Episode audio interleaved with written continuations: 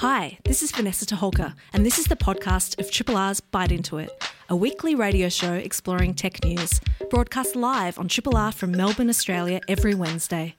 Hope you enjoy the podcast, and feel free to get in touch with us via the Triple R website or Byte Into It's Facebook or Twitter accounts.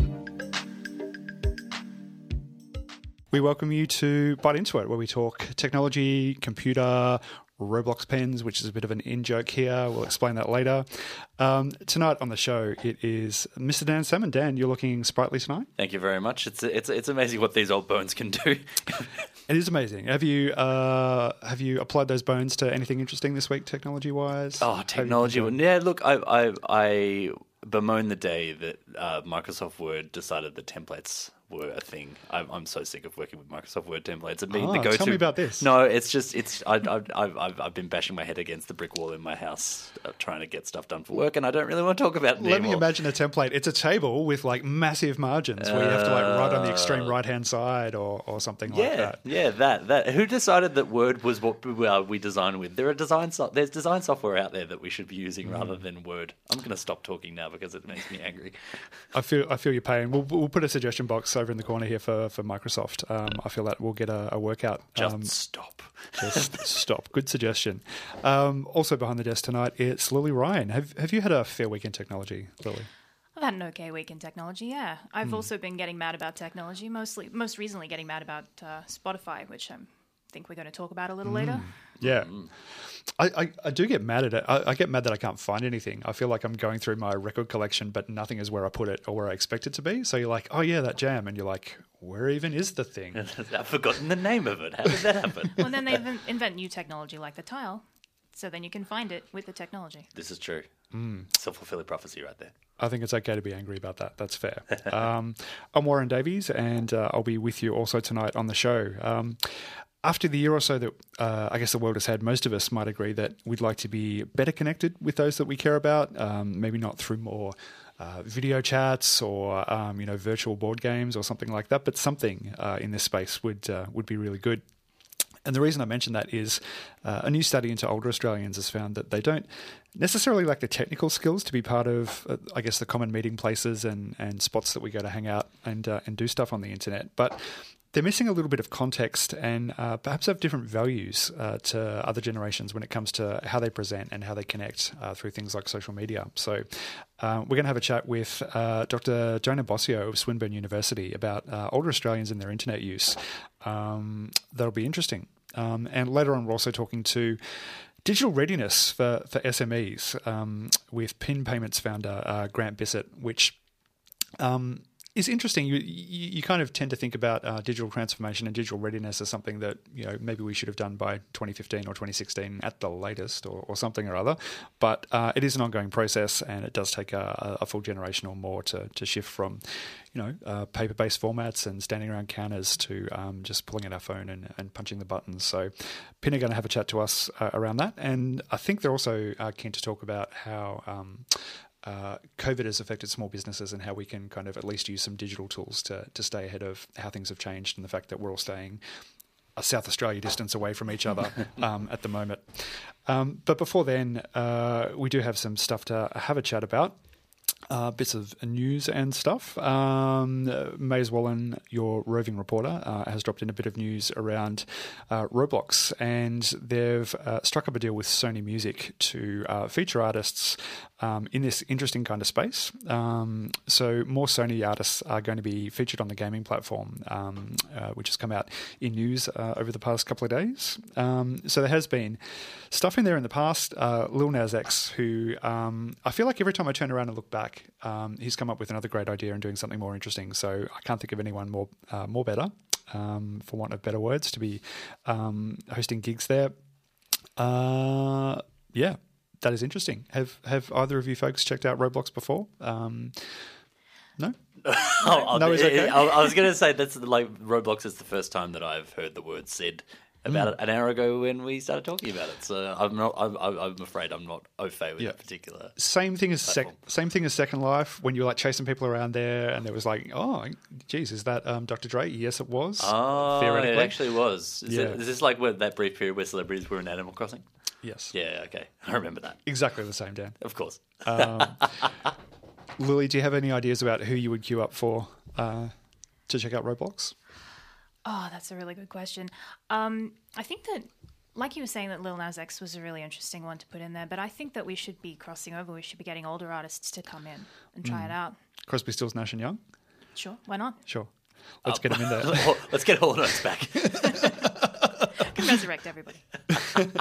Well, you know, I mean, the further you go back, the better. Like Beethoven would be great, you know. Yeah. Um, so yeah, that's interesting. Uh, we're going to keep an eye on that. Um, we're also keeping an eye on China, who's keeping an eye on us, who's keeping an eye on. us. I don't know. We could go, we could go on for ages, but what, what's going on there, Lily? Um, there's some news came out uh, earlier today about the Chinese government. They've announced some new legislation. I think that they're bringing in in September for cybersecurity researchers. Um, so the deal is that if you're a cybersecurity researcher in China, if you discover a vulnerability, you have to then report that to the Chinese government, and then the government will decide what to do about it.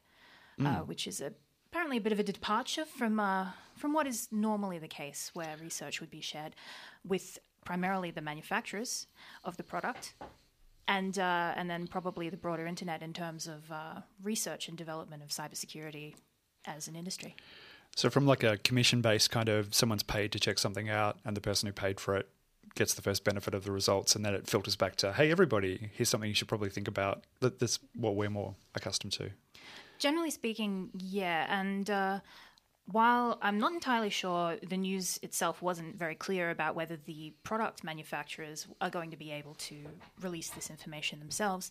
It does mean that any of those researchers inside China may or may not get that credit, and also the idea that the Chinese government will decide what to do with. Uh, with how we fix the problems. Was that supposed to be there, or uh, you know, or should we do something about it? No, no. or- Should, should we be worried that perhaps it will become more of an oh, this is something we can exploit now on behalf of the Chinese government, so they're not going to tell anyone about it? Is, is, is that a risk? I, I mean, who, who knows? but knows? Uh, it's uh, it's really it's got really interesting implications for cybersecurity research in general because uh, after a usual notice period that you would give the manufacturer, um, you then usually are able to share that information with other people for their own research benefit in advance of, of the the tech that we can use to fight cybercrime. Interesting. Dan, you've, you've been uh, keeping an eye on the states and uh, and what's going on over there, I believe. Yeah, no, I, I, I mean, this is, I guess, cybercrime of a different different manner. No, so um, the Biden administration, Joe Biden in particular, has signed an executive order, uh, which is a, a fancy way of saying he's bypassed Congress to make a law. Um, Basically aimed at anti-competitive practices, uh, particularly among the big the big tech companies. So we're talking your Googles, your Amazons, your Facebooks. Um, essentially, uh, talking about antitrust, so anti-competitive behaviour, and pushing for more action on uh, corporate power, particularly among the tech companies. It, it, there are about seventy-two different orders in this particular order, so it's quite dense. But and it does affect the entire U.S. economy, but it's it's a pretty thinly uh, veiled, uh, I suppose, line in the sand uh, against the anti-competitive behaviour of um, uh, the big tech companies.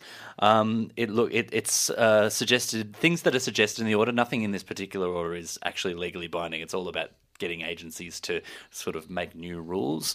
Um, things like you know restoring net neutrality, re-examining problematic mergers, uh, pushing for rules against excessive corporate surveillance, uh, prevention of unfair termination fees for internet ISPs like uh, well in the US uh, it's like Verizon and AT and T, as well as um, enforcing right to repair laws. And that right to repair laws, you know that that's a, that's a big one. Even if like uh, for anyone who listened to uh, our our dear friend and co-Byte host Vanessa Toholka on uh, Breakfasters yesterday would have heard a little bit more about this in detail, and I do encourage you to go to uh, Triple R on demand to listen back if you want a really great analysis of it, better than I can do.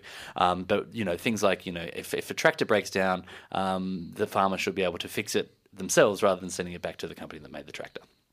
So yeah, so look, it's it's it's a broad sweeping uh, legislation, and it's going to be very interesting to see what happens uh, with uh, these particular executive orders in coming weeks and months. Uh, and I'm sure that uh, the, the the Bezoses and or maybe not so much now that he's not quite the head, but the Zuckerbergs of the world have uh, various opinions on this that uh, they're not keeping to themselves very time soon. Speaking of uh, spicy opinions, um, you've spotted something around uh, Spotify, a bit of uh, rare honesty that, that made its way to the surface, I think, Lily. Yeah, this is uh, this is what was making me angry earlier. This uh, this piece of news that came out on the 7th of July, um, a former Spotify executive um, has been accused of saying the quiet part out loud at a music conference, um, where he was talking about how he thinks that artists are um, quote unquote entitled uh, when it comes to thinking that they can get revenue from their music streaming on Spotify, and that the point of Spotify was never to make artists money, it was to uh, distribute music and to solve piracy. And so, uh, yeah, some some interesting honesty going on there. Not often we hear it that plainly. To, to, to kind of play devil's advocate here, you, uh, what do you think they were? What do you think the context of that conversation was? Like, imagine two people talking about what are we doing here? Yeah. Um, in this case, uh, they uh, they seem to have been talking about Taylor Swift in particular.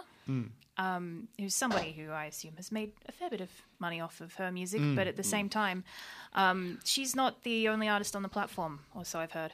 Yeah, that's true.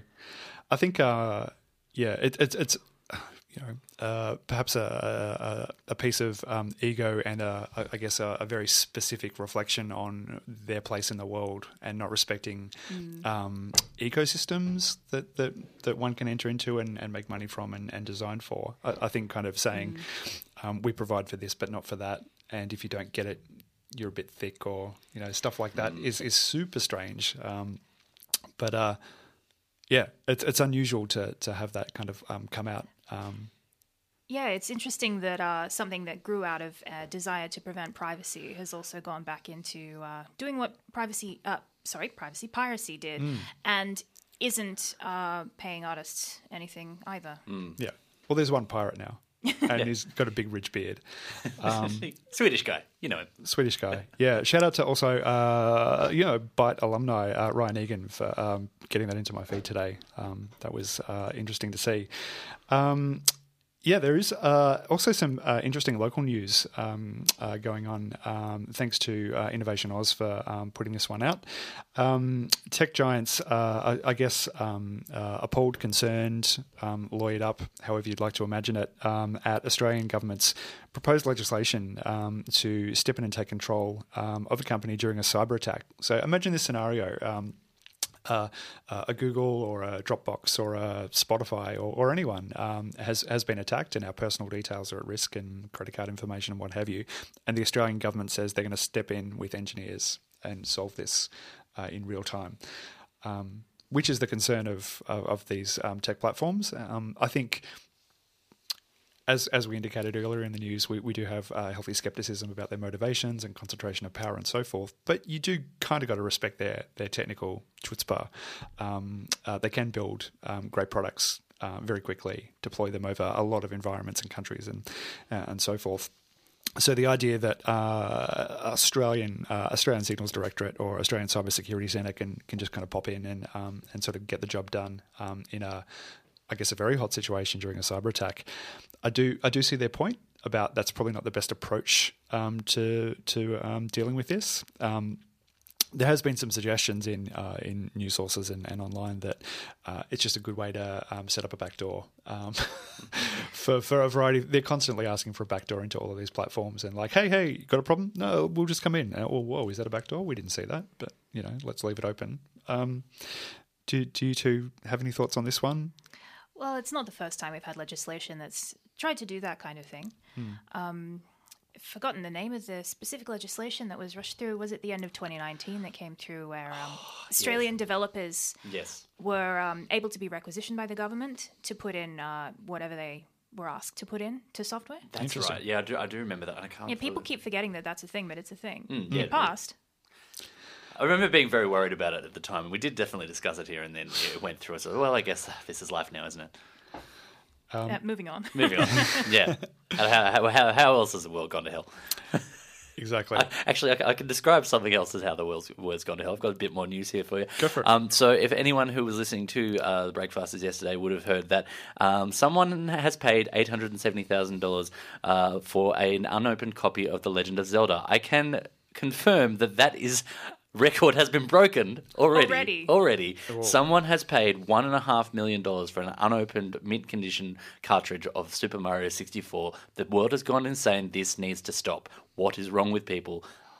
I, I, I just it's an absurd amount of money that to pay for one cartridge of one game. Like I know collectors, you know, people clearly have money going like sitting around because no one's paying to go on holidays or anything. But like, my god, Is this kind of like an NFT? Like, what, what, what's going on here? say. Well, yeah, this is the thing. Like, oh yeah, NFTs will pay millions for you know a pixel, but no, this is actually a physical cartridge. It's in its you know original unsealed plastic, like it's in mint condition. Mm. And I would be impressed if I saw that and thought, hey, because you know I I owned mm. Mario S- Super Mario sixty four. It was an incredible, groundbreaking game. You know, the first game to like properly work in three D with different camera angles. You know, mm. it was you know I'm not a gamer, but I remember that game very fondly from when I was a mm. kid. So to see a you know, unopened version of it from 20 years ago would be cool. Having said that, I would not pay one and a half million dollars for it. I kind of feel like you would if you had 1.5 you had- would So, yeah, I can see you're passionate about it. Uh, I don't know about that. I mean, that's that's the question: is what would happen next? Will you open it? That's the thing, right? Like you, you couldn't because it's it's like as soon as it's open, it's not worth that money anymore. This is this is the whole false economy of buying things that I don't understand, and I never will. Just put it in perspex in a big kind of like feature above your bed. Yeah, it's like look at this thing that I spent like the the cost of a house on. And you can imagine playing the game. Well, that's it. Or no, you would probably just play, Play the another cartridge of the game that you've got sitting around that it, you know, probably doesn't properly work. But at the same time, you're not going to crack it open just to play it. I, would you? Would you? No. No. This is a podcast from Triple R, an independent media organisation in Melbourne, Australia. To find out more about Triple R or to explore many more shows, podcasts, articles, videos, and interviews, head to the Triple R website at rrr.org.au. Triple R. Digital inclusion and helping all members of our society make the most of the opportunities that online culture presents is something that we're always interested in here on Byte. Um, and some new research out of Swinburne University of Technology has shed some light on the barriers that are holding older Australians in particular back from using social media.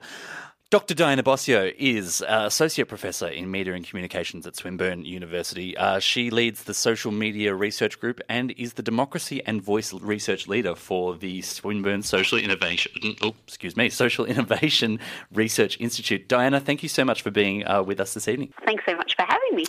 Not a problem at all. Now, um, we've had your co author on this paper, Anthony McCosker, on the show a few months ago to discuss similar issues of digital inclusion among older Australians. So, uh, can I ask what drove you to look specifically at uh, the social media use of older Australians for this paper?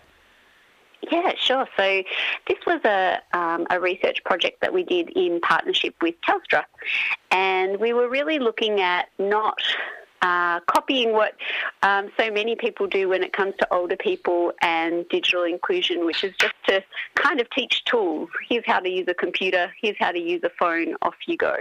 What we were really looking at was well, what does it actually mean to share and connect, um, especially on social media, and what might be the barriers that prevent um, older people from, from, from getting on social media and, and being part of um, those forms of online and digital life? Cool. And, and, and so. With the, with that research that you were doing, what what were the kind of main barriers that you identified for older people to uh, get onto the socials? Well, uh, originally we thought I mean, like everyone else, that uh, we were going to get into these uh, workshops, and older people were going to say that it was lack of technical skill that was holding them back. But actually, um, it, it, was much more about uh, older people's perceptions of um, of social media not being a place for them, um, and all of the kinds of cultural barriers that they felt pre- prevented them from from um, being a, a, useful and productive member of social media, I guess. is it is it a case of council builds skate ramp, kids take over skate ramp, older skaters go down and go, oh, maybe I'll just go home and have a cup of tea? Like, is it? How do we? These places are built for everyone, and anyone can do anything with them. Yeah, it's it's our creative opportunity. Um, what, what kind of put them off? Do you think? Um, I think it's the same kind of ageism that they experience in society reflected in our online spaces.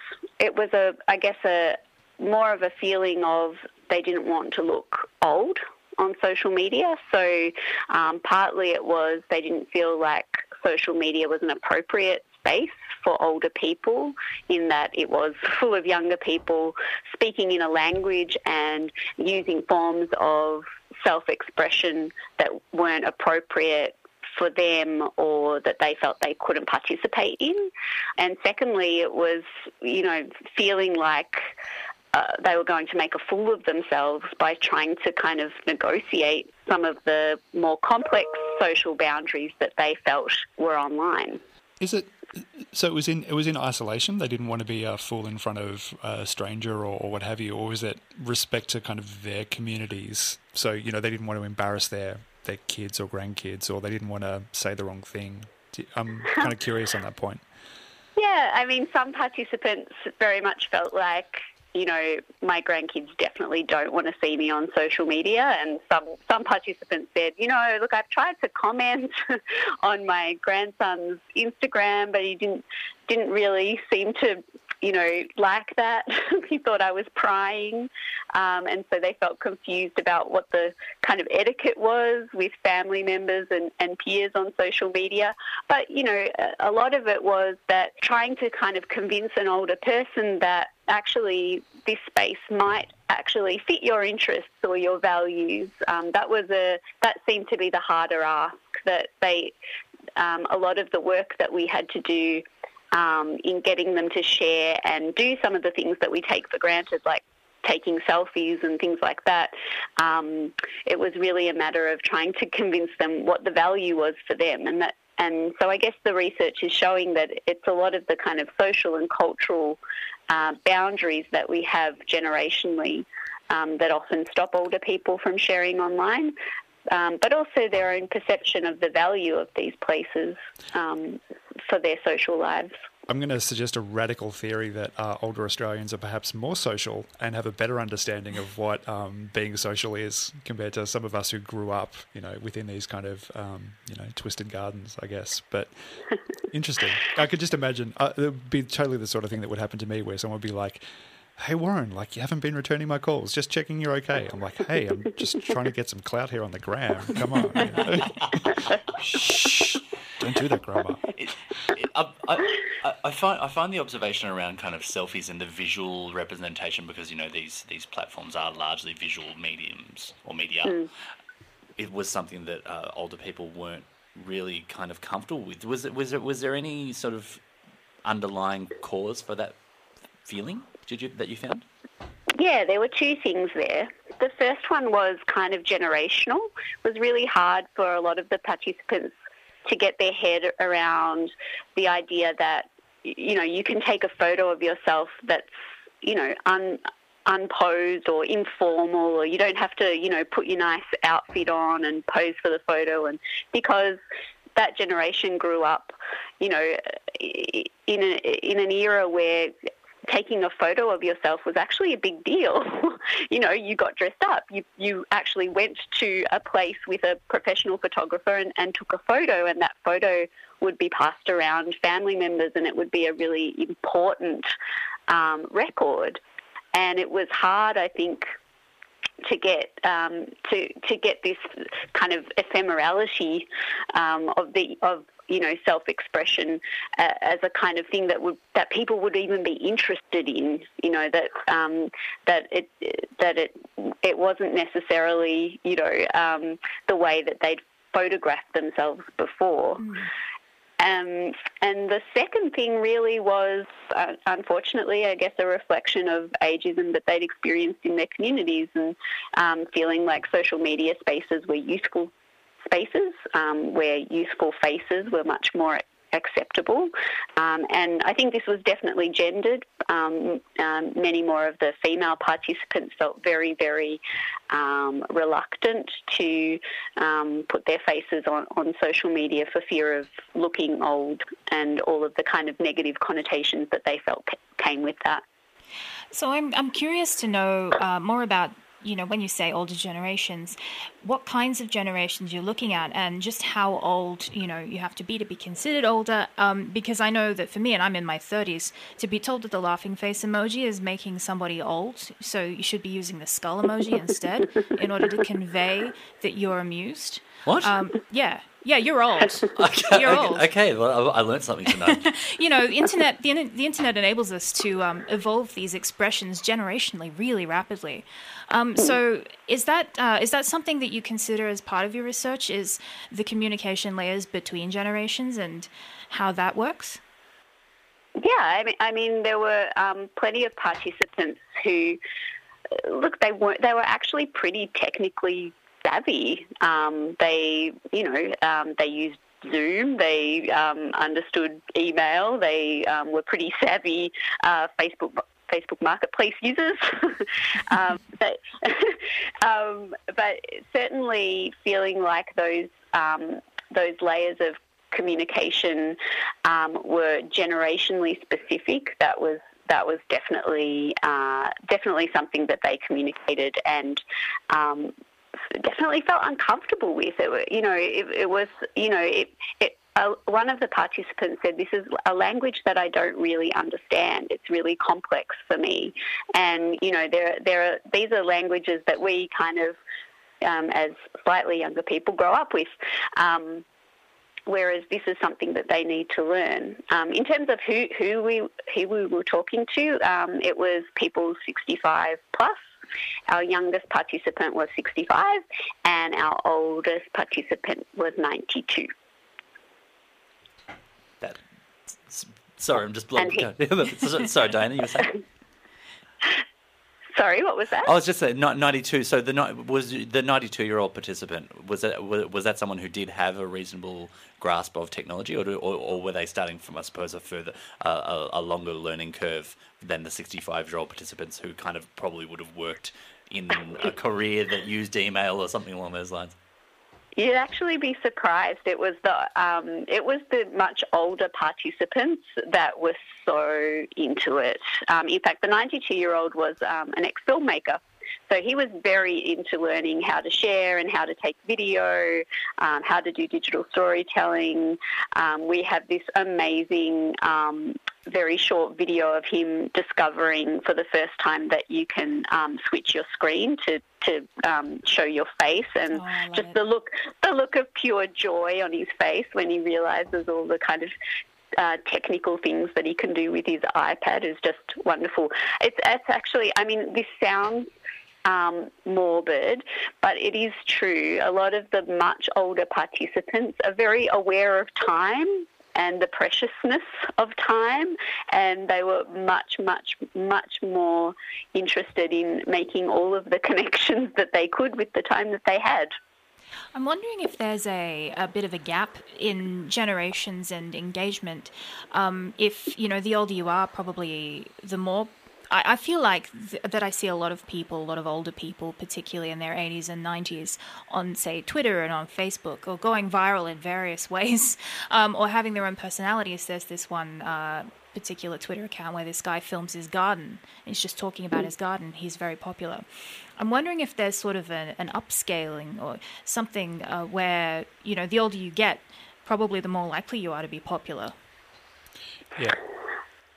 Um, I think it's. I think we have to. I, well, the first thing I would say is just like younger people, younger people, older people really get um, uh, kind of homogenized into one group. But in fact, older people are just as diverse as younger people. They have lots of diverse interests, and um, the things that make them interesting are diverse too. Um, I think maybe as you get older, you have less um, inhibitions uh, around, you know, whether or not you're going to make a fool of yourself, perhaps. Um, but you know, uh, there are. I guess there are lots of ways to become popular on, on social media. I, I don't know if age should be the barrier. I think it should definitely be content that should be the, the thing that makes you popular. Yeah, agreed. Absolutely. Yeah. Lily, you should know I'm building up towards a, a very dedicated train set social media profile Oh, um, in, in my later years. I'm just laying the groundwork now, and I'm building up to coming out um, potentially in my sixth decade as a as a train spotter. Looking forward to that. Perfect. I think it's it's also maybe like we all get pulled. There's a gravity towards the the mean. Um, like when you're a bit younger, you're like, oh, I just I just want to get the likes. I just want to do the thing that everyone's doing. So we all just make the same stuff, you know. And the only mm. variation is like you know your coordinates and the time that you did it. But people are like, mm. hey, if I'm going to do a thing about my cow, I'm going to do it. I love. There's a great donkey TikTok account where a guy sings to his donkeys as they sit on his lap, and Oh, that's beautiful. you know you, you can't imagine a 19 year old doing that really. Um, no. Uh, D- D- Diana, you, you mentioned uh, sub- uh, the kind of, I suppose, apprehension coming from a, a, an, a, a desire to not make a fool of oneself when you go onto social media and, and about, like, I guess, curating your own personal brand in that way. Is that really all that different from how a, younger person presents themselves on social media and it's kind of, I suppose, they're just more practiced at it? Or they, they come at a, at a default setting of curating their own image? Yeah, I, th- I think the the difference is that, um, and I kind of, I guess I want to disagree with something that was said before. That um, social media spaces aren't really made for older people.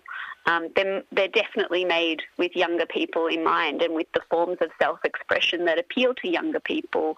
Um, and uh, I think older people's reluctance is just responding to um, a, a language and a, a, a form of um, cultural practice that isn't really made for, for them. And, um, you know, it, it's it's not just about technical skills, um, even though a lot of older people, you know, need to learn some of those technical skills for the for the first time. It's much more entangled with how social media cultures operate to kind of prioritize younger people and younger people's wants and needs and desires, um, and how how hard it is actually to incorporate generational norms um, that that aren't you know um, millennial or or, um, or younger.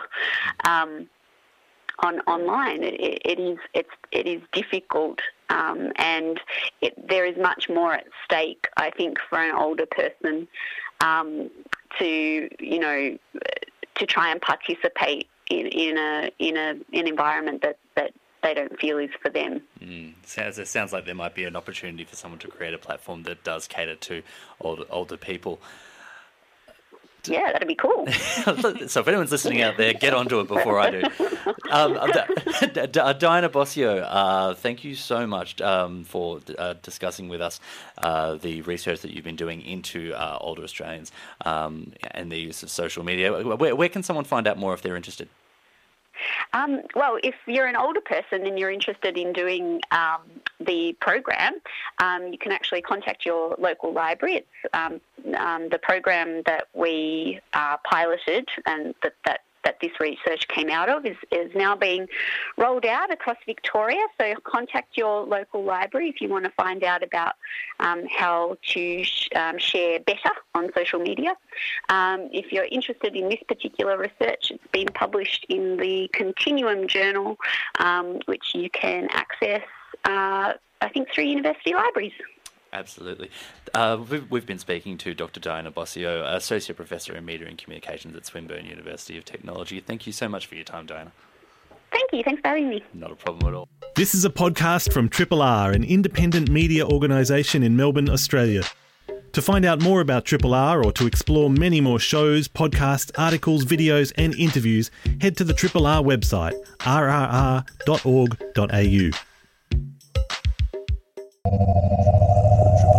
Triple R. And we're now joined uh, over the sound power by uh, Grant Bissett, who's the founder of Pin Payments. And it would not be a surprise to anyone if we said uh, how businesses work and do things and transact has been uh, shaken by the, the global pandemic. And uh, I am pleased to see that the St Kilda market is still up and running, uh, taking dirty cash um, over the um, counter if you want to get some nice wooden earrings or you know a feature plate for your wall or something like that. But elsewhere, um, we're all having to be a, a little bit more inventive with how transactions work. And Grant, is it fair to say that sits square in your wheelhouse for how we how we transact? Is that okay? It, it is. It is. Yeah, absolutely. Um, so pin pin payments is not. Um, I, I, guess when you get to this space, you go, oh, it's a it's a um, you know it's a payment gateway. It's a it's an interface between the bank and you know a PayPal and a and a business and a customer. But that's not quite it. So probably you would do it the most justice if you explained what actually pin payments is. Sure. We're kind of just making it easier to get paid with cards, and we're doing all of the uh, expensive and messy work behind the scenes that the banks used to supply. So when someone pays with a credit card, the banks would supply a bunch of process, a bunch of manual operations, um, and a bunch of commercial work to make that happen. It's all sort of messy, expensive stuff. And it meant that some payment capabilities were, were out of reach of very small businesses or sole traders or freelancers. Um, and more, more recently, there are technology startups, and there are sort of more uh, modernized, automated approaches that eliminate some of that cost and, and take that process away from the large banks to more specialist providers. Um, it just makes payments that much more accessible for, for smaller for smaller businesses. Is it kind of is it fair to say that kind of the, the generation of, of a Square and um, those types of services is kind of where you sit in that it's just easy to set up an account, pick something up, and for a you know a small percentage or something like that, you can you can start trading. Is that fair? Yeah, I think that's I think that's exactly right. I think it's part of a part of a, a large trend of, of moving sort of payments and e-commerce generally, moving it away from banks and large corporates to, to more specialised technology providers and just, just products that are more accessible to um, to people to pick up and use straight away. I'm curious for kind of like the the first because uh, I think you've been around since about 2010, 11, 12 thereabouts. Is that right? Yeah, sure. We launched the product in, in 2013. 2013, yeah. I'm curious to know maybe the, not just the duration of it, but the time you sat there unpacking the back of house kind of processes for banks um, and how you know how involved it can be to move ten dollars from someone to somebody else.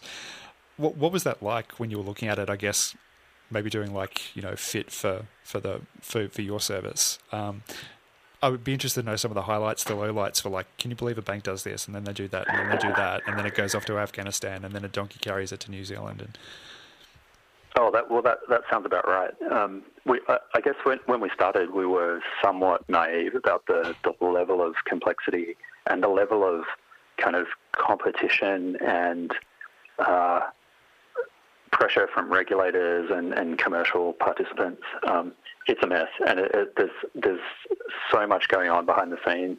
Um, so, so we set out to build a product that was available to Australian businesses to maybe sell things online, maybe even maybe even export, right? Sell in foreign currencies without all the paperwork and the bank merchant accounts and security deposits and, and all of all that stuff that, that our customers didn't didn't want to deal with. Um, in doing so, I mean, we when we when we founded the the company, we were we were bringing a lot of technical experience, a lot of software and web platform experience, and barely any payments experience.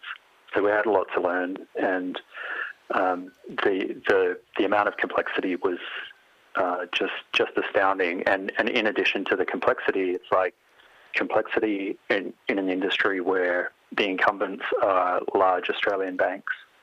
So that means the the tech systems are generally a little bit a little bit old um, and a little bit faulty.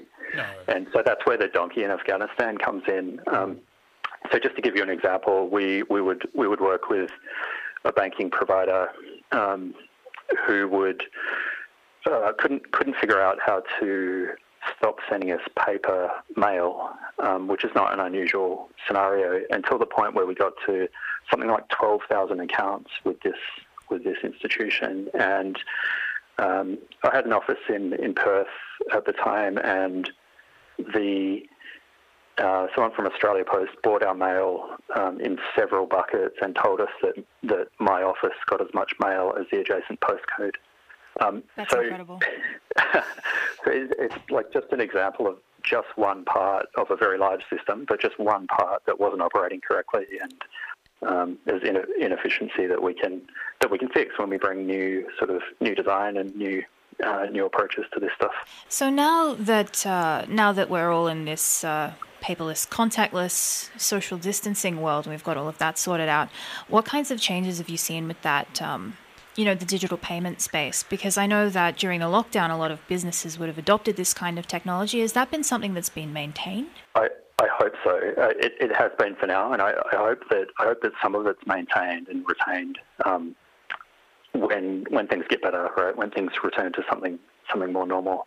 Um, we we tried for a long time to kind of educate people around the benefits of of some of the techniques that are pretty mainstream now. Like like for example, you might add your credit card to a ride sharing app and then never type it in when you use the app.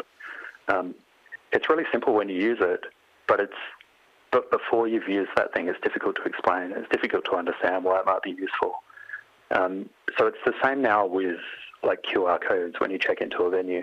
We've, we've kind of just been forced to use this thing. It's easy to do. We can we can do it um, uh, immediately. But to, to sell someone on that idea um, without that immediate need has been has been a challenge, and it's and it's probably held back um, uh, some of these techniques from being popular the past five to ten years. I think. And uh, I'm interested to know what's the the sort of perfect use case that the user group that sort of picked up pin first and went, oh yeah, like this is killer. Um, yeah, who are the people who love you the most, the super fans? Sure, sure. It's I mean, right at the beginning, it was it was the the developers who were building products that that needed something better than PayPal. Um, they we, we, we had a, a very strong network in the in the Australian sort of web development and app development community, um, and these people really understood the problem that, that we were trying to trying to solve. There was nothing to sell to them because they, they shared our frustrations with with um, the market in Australia at the time. So they were all cheering for us, right? We, we, we helped to sort of open up the market and move payments away from the banks to the specialist payment providers where it was easier and cheaper and faster. Um, so we had a good kind of cheer squad early on, um, and that was that was all the software engineers. And then once the product was sort of launched, we we figured out that uh, the the real opportunity is that we we're not we're not building things to assist software developers. The software developers are building something in turn for, for a business, obviously, and we could just build really simple tools to to make this stuff available to businesses of, of any size. So something that used to be only uh, sort of affordable for an established large business can now just be switched on tomorrow by your local cafe. Very much that Square style approach that you mentioned. Mm. And, and, and what about now? What what's your hope for? I can really see a strong use case for you know these businesses. Um, I think in our in our back channel conversations, we are talking about you know uh, bands and venues and people who kind of have have been gazumped by um, by the pandemic. What, why is it important yeah. for, for those people to be sort of going, oh, but you know, I used to get cash for my records or, or whatever it was? Sure. So, so cash is still there, but if we think of hospitality, for example, we see we see hundreds of venues that, that work with PIN payments because they they have a, a, a, platform for taking bookings and reservations and helping them plan their capacity and rostering and so on, helping them operate. And that platform is not something they build themselves, of course. It's just they're, they're just other e-commerce products that they use, but it needs a payments back end. And so those kinds of businesses work really well together with a platform partner, with someone like Pin Payment. You can keep the keep the bar running, keep the restaurant running, at, as best you can, right, and manage capacity properly. Mm. And that, that that kind of approach, I think, fits well with these with these new payment systems. Mm. If, if if people are keen to, to give it a go, um, it sounds like a sort of pick it up, get your details in, and, and, and get going. Um, for, for businesses out there who like the sound of this, what should they do? And, and objectively, how, how hard is it to get started? Like, if people sign up for this, and are they going that day? Uh, is it five minutes, five hours? Sure. So it's pinpayments.com. Sign up. You've got a you've got a test account straight away. You can start playing with it. When you're ready to sort of accept funds from your customers, there's a, a, pretty standard ID verification process, and then and then you're up and running straight away. Nice. Well, sounds awesome. Definitely going to track you down if I bump into you somewhere and uh, find out more about that donkey because uh, it, it, sounds like you you really did start to make some inroads into a, a bad process. We've been talking to uh, Grant Bissett from Pin Payments. You're listening to a Triple R podcast. Discover more podcasts from Triple R exploring science, technology, food, books, social issues, politics, and more. To listen, hit up the Triple R website or your favourite podcast platform. Triple R on FM, digital, online, and via the app. Thanks so much for being here. It means a lot. There's a couple of things we wanted to flag. South by Southwest is still open if you want to set up a panel. If you don't know, it's a great kind of festival where kind of technology, barbecue, music, and a few other things come together. It's now mostly a, a, an online kind of situation, the world being the way it is. You but can make your own barbecue. you can make your own barbecue. You could do a panel about barbecue. Um, it's probably been done, so try something else. Um, Yeah, I think Khalees did that, didn't she? Oh yeah, panelpicker.sxsw.com uh, if you want to give that one a go. Do not die until you've been at South by Southwest. Other things that would be good as well. Yeah, so uh, the lineup, the schedule for PyCon AU 2021 has just been released. And for those who've not heard of PyCon AU before, it's the annual Australian Python Programming Language Conference. It's pretty good. I'll be there. Just, What are you going to be doing? well, I'll be uh, I'll be giving a talk at this one. There, there are a lot of very good people giving talks at this one, so I'm, I'm pretty excited about that.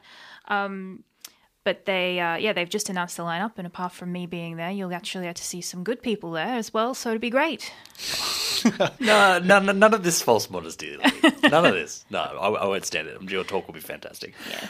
We've got PAX as well. Um, PAX Online starts uh, on the 15th. That's what, uh, tomorrow, USA time, so our Friday. It's on Twitch and Dick's Discord. Oh, man. Why did I say it like that? Uh, you can head to paxsite.com to find out more about that. That's pretty cool. Yeah. Um, we've also got the GDC Game Developer Conference, which starts on next week, but looks at the 19th. If you go to gdconf.com, you can check that one out as well. Nice. Um, thank you very much to our guests uh, on the show tonight, uh, Diana and to Grant, Lily and Dan. It's been fun. And uh, Elizabeth McCarthy, thank you very much to you.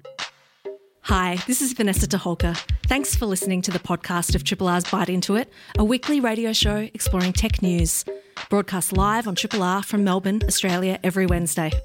Hope you enjoy the podcast and feel free to get in touch with us via Triple R's website or Byte Into It's Twitter or Facebook accounts.